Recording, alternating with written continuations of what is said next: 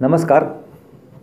मी doctor Pankaj Patil Deshdoot podcast बुलेटिनमध्ये आपलं स्वागत. आज शनिवार तीन डिसेंबर दोन हजार बावीस. ऐकूयात जळगाव जिल्ह्याच्या ठळक घडामोडी. राज्य शासनाने मंगळवारी ग्रामपंचायत निवडणुकांचे कारण सांगून राज्यातील सात हजार एकशे सत्तेचाळीस सहकारी संस्थांच्या निवडणुकांना स्थगिती दिली होती.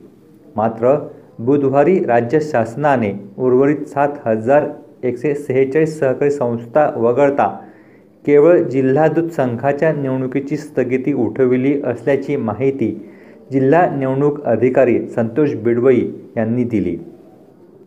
खंडेराव नगरात हळदीचा कार्यक्रम आटपून रामेश्वर कॉलनी येथे दुसऱ्या नातेवाईकाच्या घरी जाणाऱ्या दुचाकी स्वाराला भरधाव ट्रकने इच्छादेवी चौकात धडक दिली या घटनेत दुचाकीस्वार तरुणाचा जागीच मृत्यू झाला ही घटना गुरुवारी रात्री अकराच्या सुमारास घडली चार दिवसांपूर्वी मनपा आयुक्त डॉक्टर विद्या गायकवाड यांची शासनाने उचलबांगडी केली होती त्यांच्या रिक्त जागेवर परभणीचे माजी आयुक्त देविदास पवार यांची नियुक्ती केली नूतन आयुक्त पवार यांनी बुधवारी पदभारी देखील स्वीकारला.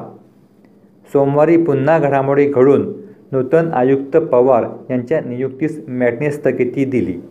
आयुक्त विद्या गायकवाड परत जळगाव मनपाचा पदभार घेण्यासाठी दुपारी आल्या आणि नूतन आयुक्त पवार यांच्या दालनात जाऊन त्यांची सुमारे चाळीस मिनिटं मतदार चर्चा झाली. त्यानंतर त्या पदभार न घेताच परतल्या. जिल्ह्यात रासायनिक खतांची कोणतीही टंचाई नसून सर्व प्रकारचे खते जिल्ह्यात मुबलक प्रमाणात उपलब्ध आहेत. मात्र शेतकरी बांधवांनी विशिष्ट एकाच खताची मागणी करू नये.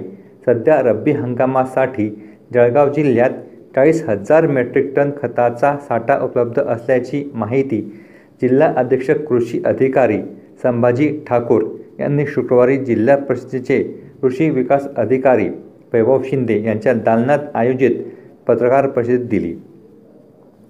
पिंपराळा हुडको परिसरात जुन्या वादातून सासू सुनेला मारहाण करून जखमी केल्याची घटना घडली आहे.